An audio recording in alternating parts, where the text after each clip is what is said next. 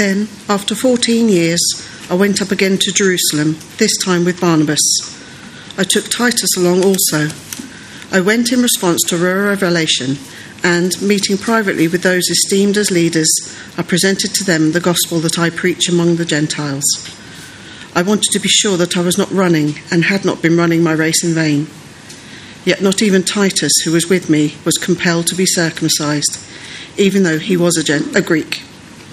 This matter arose because some false believers had infiltrated our ranks to spy on the freedom we have in Christ Jesus and to make us slaves. We did not give in to them for a moment, so that the truth of the gospel might be preserved for you. As for those who were held in high esteem, whatever they were makes no difference to me. God does not show favoritism. They added nothing to my message. On the contrary, they recognized that I had been entrusted with the task of preaching the gospel to the uncircumcised, just as Peter had been to the circumcised. For God, who was at work in Peter as an apostle to the circumcised, was also at work in me as an apostle to the Gentiles. James, Cephas, and John, who those esteemed as pillars, gave me and Barnabas the right hand of fellowship when they recognized the grace given to me. They agreed that we should go to the Gentiles and they to the circumcised. All they asked was that we should continue to remember the poor, the very thing I had been eager to do all along.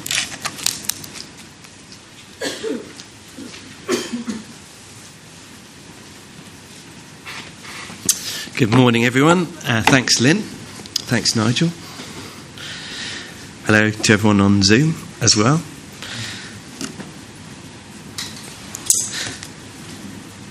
I've got a question for you as we start off, as I like to do. If you were to think of the top 10 seminal moments in history, what would be in there? So this is the most significant events in human history as we know it. What would be in your top 10, do you think? Maybe the Gutenberg printing press in the 1400s, maybe that's in there somewhere. Storming of the Bastille, Germany invading Poland, or the establishment of Maoist China in 1949. Is that up there? Landing on the moon. Perhaps a bit more modern, Tim Berners-Lee inventing the internet. Would that be in your top 10? Or Adam was telling me earlier, Facebook is something like 25 years old. It's crazy, isn't it? Yes. Audible gasps here. No, surely not. I'm not that old. I can't be. You know, Zuckerberg inventing Facebook. Would that be in the top 10? COVID-19, perhaps, is that there? Or Sean Dyche becoming Everton manager. Was that surely the start of great things for Everton? How about Paul's second trip to Jerusalem that we've just had read to us? How far up your list would that be? Maybe not as high as it should be. One of the commentators I was reading says we should read this passage about these events with reverent fear and gratitude. And at first glance, these things that we've just been reading about, the concerns seem pretty far removed from 21st century, don't they? But the stakes could not have been higher. And the consequences of the meeting that Paul and Barnabas had with the apostles in Jerusalem, the consequences of that were huge, absolutely monumental, even today. So this morning we are going to put ourselves in Paul's sandals, I should say. We did his conversion last week, didn't we? We're going to put ourselves in Paul's sandals, and we'll consider why this was and actually is still so vital, what we read in these verses in the start of chapter 2 here. We're going to think about what was at stake in his visit to Jerusalem. What was the verdict, the outcome of his time there? And then reflect on what it means for us today. And the importance and the marks of true gospel unity. What they are. So let me pray as we start, and then we'll dig into to chapter 2.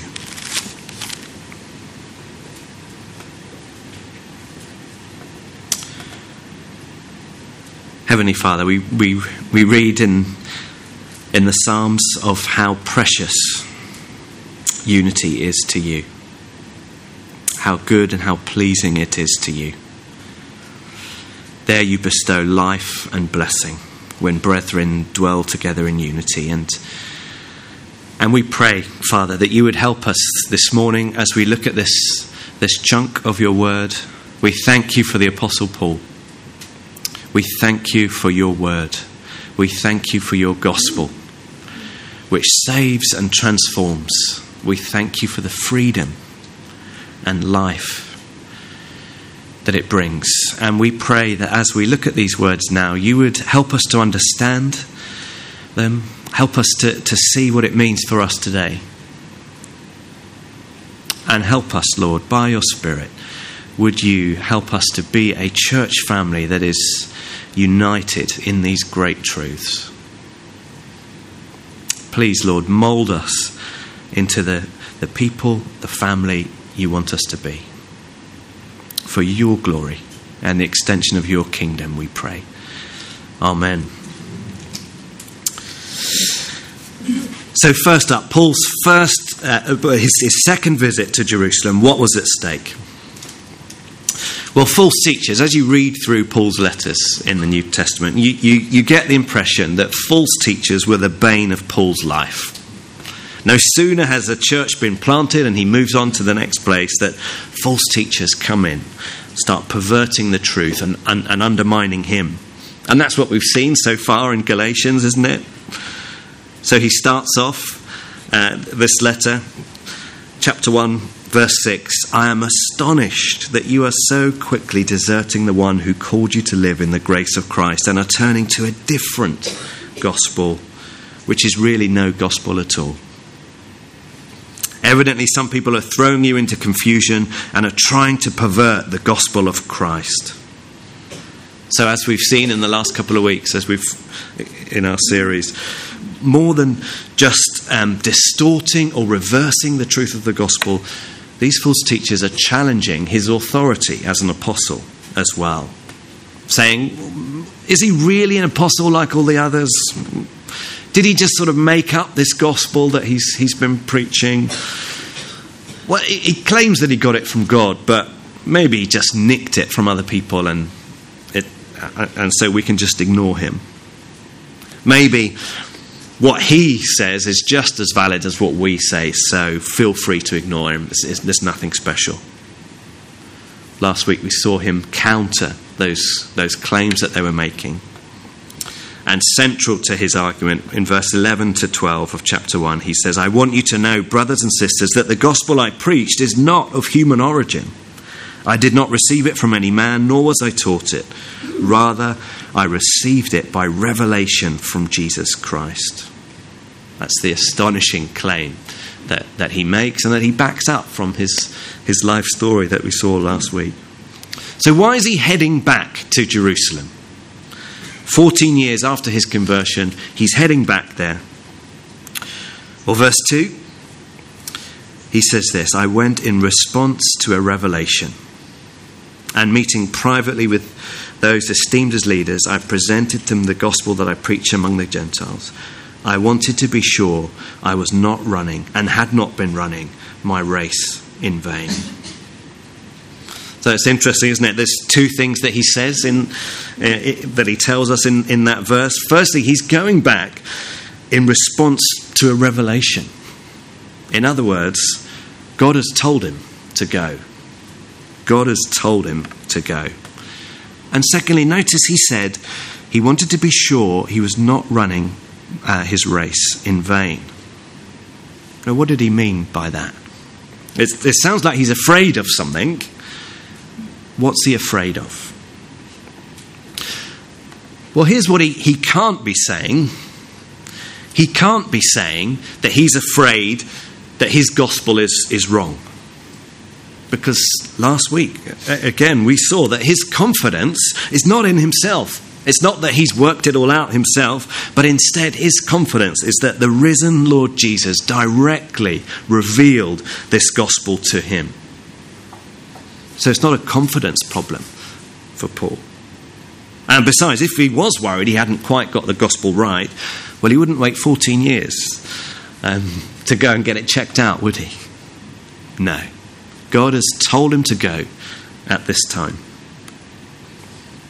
So he's not worried about having the wrong gospel himself. And he's also not worried that the apostles in Jerusalem have got the wrong gospel either. At the end of last week's passage and his first trip to Jerusalem, they rejoiced and gave glory to God because of me and because of what he was preaching. It says in verse 24. It's the same gospel. The gospel that he preached, the gospel that the apostles in Jerusalem preached, is the same gospel. So the problem seems to be that false teachers are infiltrating the churches, trying to drive a wedge between Paul on the one hand and Peter and the other apostles on the other. And if Paul's just the minority on his own, well then, as far as the false teachers are concerned, well, we can ignore him and what he says, ignore his gospel. So they were doing that on the one hand, driving this wedge between Paul and the apostles. And they were also teaching that Jewish laws and cultural conditions still applied for Christians today. So that if you want to be a Christian, you needed to be circumcised too. It's not enough for you just to have Jesus. In short, they were saying every Christian needed to become culturally Jewish too. So why is Paul worried he's running his race in vain? Why is he heading up to Jerusalem as God told him to? His worry is how the apostles will react to these Jewish false teachers with their extra requirements, their earn your own salvation gospel. Will they reject it as he has or not? If they don't reject it, well then that's going to have a massive impact on his ministry, on those who believed the gospel that he had preached. Those who believed that gospel and when he'd preached it, they would be told that they weren't proper Christians. That would be huge, wouldn't it? So do you see what's at stake here? Look at how he describes it in verse 4.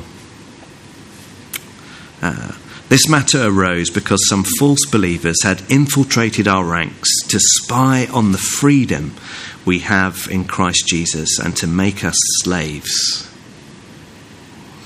It's a really striking image, striking words to use, but it sets out clearly the difference between the true gospel that he preached and the earn your salvation religion that the false teachers were peddling. If you are following a earn your salvation religion, then it becomes all about what you have to do. The list that you have to tick off. There's an endless treadmill of obligations that you have to follow. An endless treadmill of stuff that actually never really gets to the heart of our problem. The problem of our heart. The Bible tells us that actually we are slaves to sin. We are hardwired to ignore God and live for ourselves instead. And no matter how hard we try, we cannot change that. We cannot deal with our sinful hearts. No matter what we do or how hard we try, we can't do it. We're like whitewashed tombs. We might look presentable and clean on the outside, but inside, decay and death is there. So hence, this endless cycle of guilt and obligation.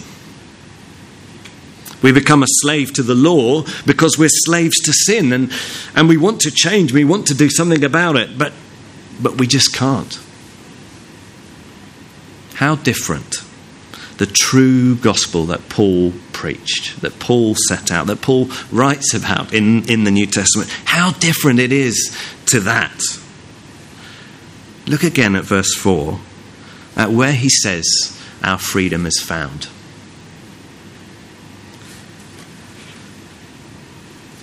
The false believers had infiltrated our ranks to spy on the freedom we have in Christ Jesus. Isn't that glorious? In Christ. The freedom we have is in Christ. It's not about what we have to do, but it's all about what Jesus Christ has done for you.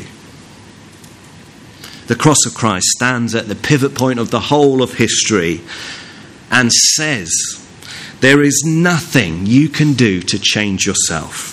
There is nothing you can do to make yourself right with God. There is nothing you can do to deal with your sin. If there was, well then the Son of God would not have needed to come and suffer and die upon that cross. Because it was the only way. That's why he came. That's why he did it. The cross of Christ shows us that he has done it all. It is finished, Jesus said on the cross. The price is paid, as we sing. And because of that glorious truth, in Christ we have freedom. We are united with Christ.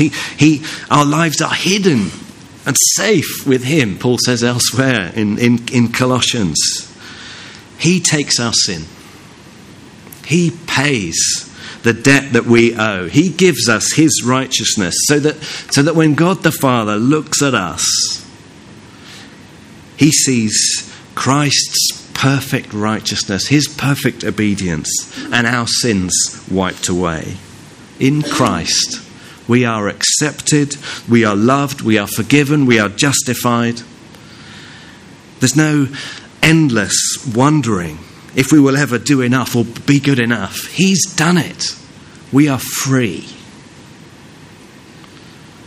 So do you see what's at stake as Paul and Barnabas travel over to Jerusalem? The truth of the gospel itself, the freedom that we have in Christ. And on a practical level, if the apostles in Jerusalem accepted or even just mildly tolerated this false gospel, it would have split this fledgling church in two. You'd have had Jewish Christians doubting whether Gentile Christians are truly saved, Gentile Christians doubting whether Jewish Christians are truly trusting in Jesus for their salvation. You'd have two separate religions going on. So there's a huge amount at stake as Paul and Barnabas make the trip to Jerusalem. But what was the verdict? What was the outcome of their time there? Verse 3, yet not even Titus, who was with me, was compelled to be circumcised, even though he was a Greek. Imagine there was a big sigh of relief from Titus at that. But it's a masterstroke from Paul in the first place to bring Titus along with him. Titus, a non-Jew, and Barnabas, a Jew. Titus being his kind of exhibit A, Gentiles can become true Christians too. Look at this guy, look at Titus. So as they debated the issues, the outcome was that not even Titus was compelled to be circumcised.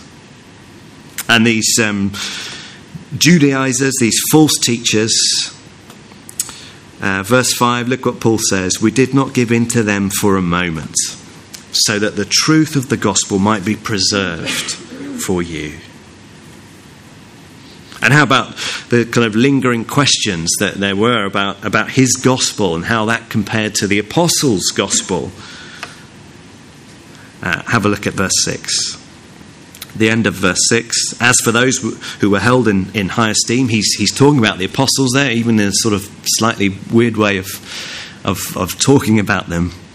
As for those who were held in high esteem, they added nothing to my message. And verse 8 and 9.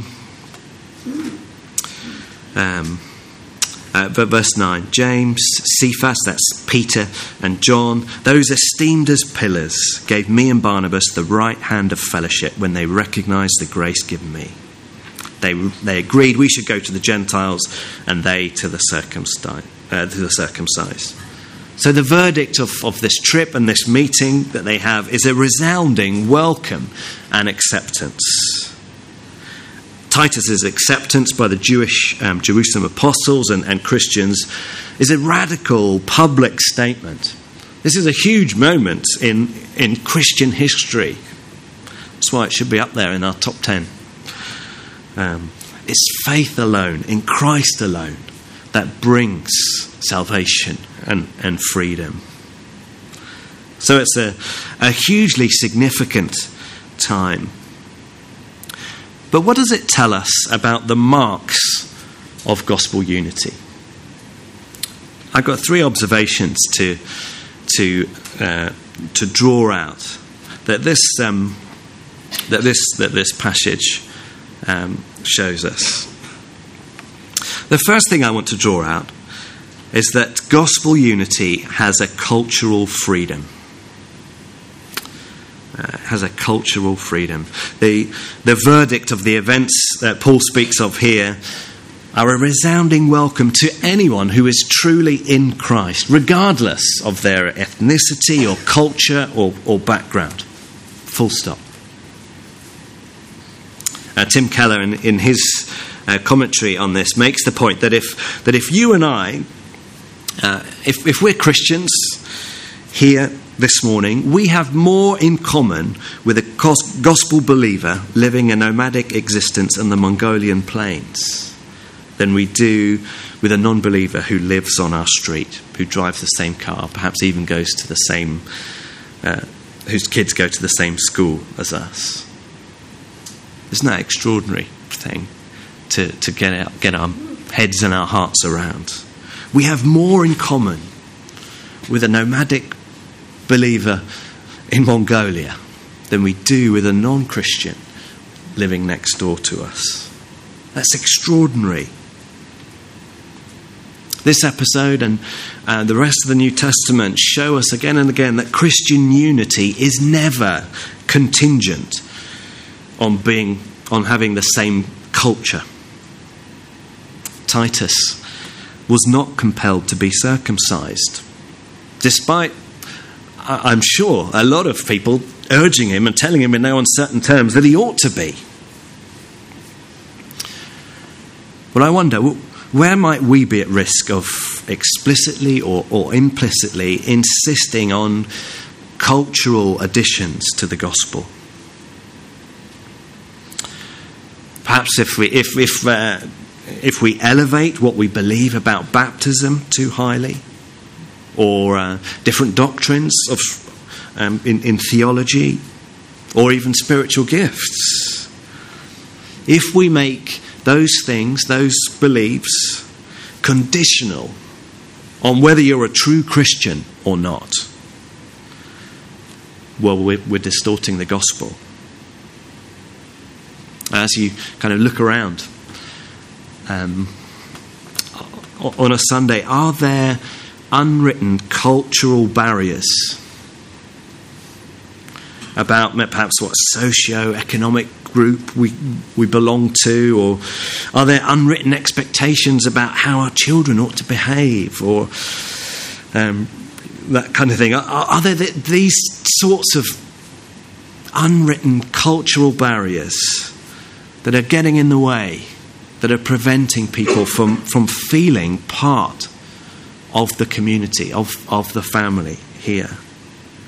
Is there a true and genuine cultural freedom amongst us?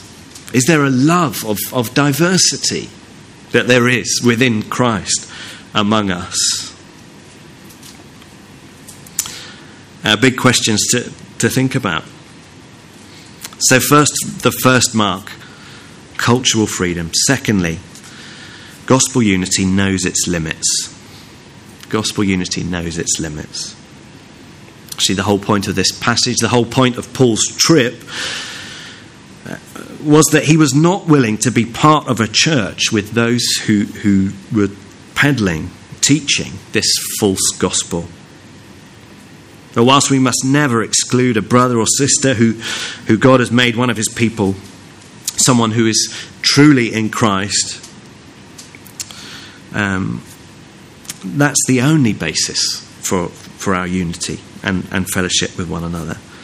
If someone is in Christ, we should never exclude them. If they are in Christ, that's the basis for our unity and our fellowship with them. Nothing else. So we cannot maintain a gospel unity at the expense of ditching the true gospel.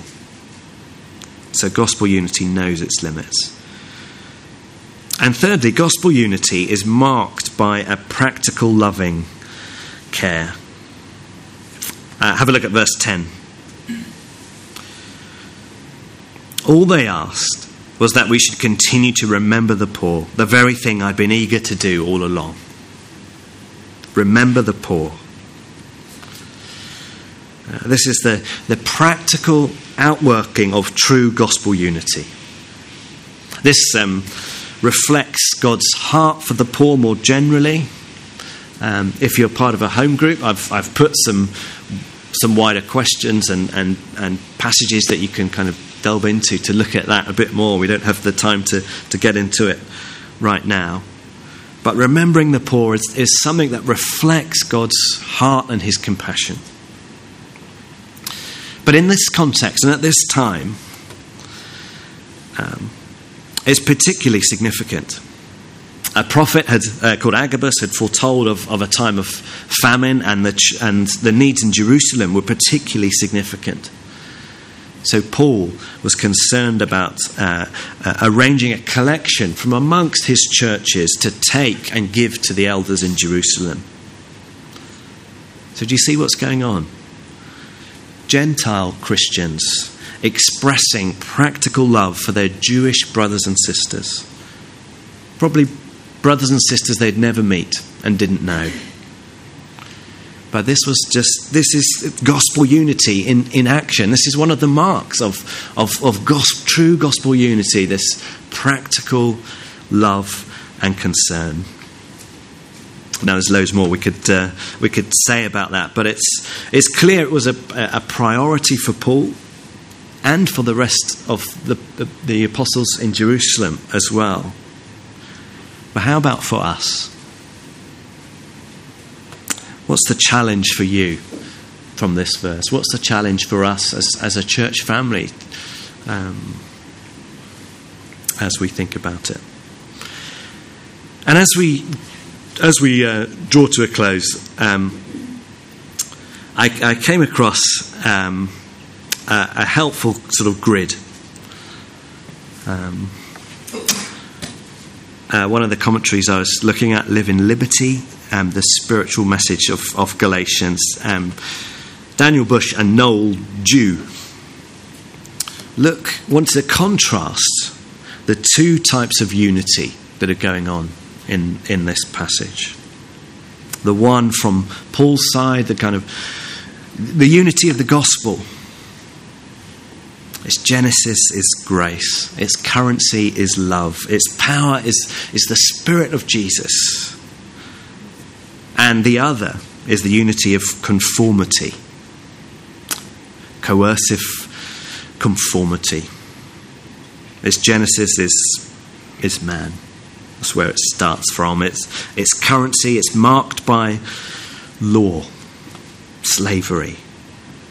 And its power is coercion leveraged on fear. It's quite a contrast, isn't it? And it's sobering to kind of look at those two stark contrasts. And it's something for us to pray into and think about as a church, as individuals.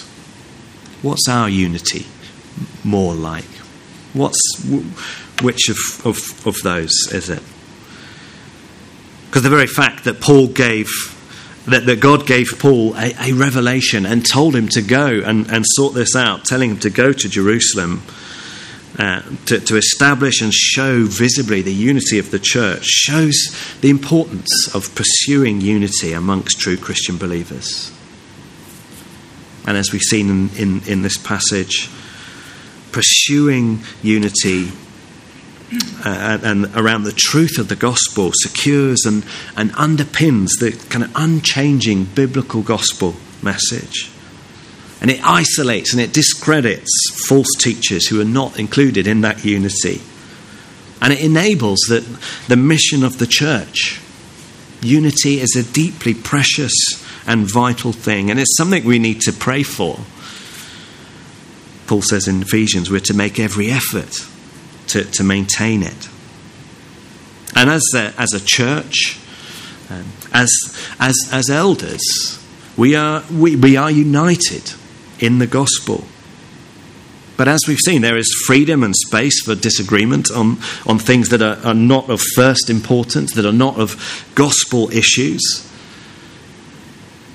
And as elders, we're working through some things that of the kind of secondary things that perhaps we're not quite exactly on the same page at. We're working through the whole area of spiritual gifts that we started talking about last year, and what that means for us and what it looks like for Grace Church and in plants and that kind of thing.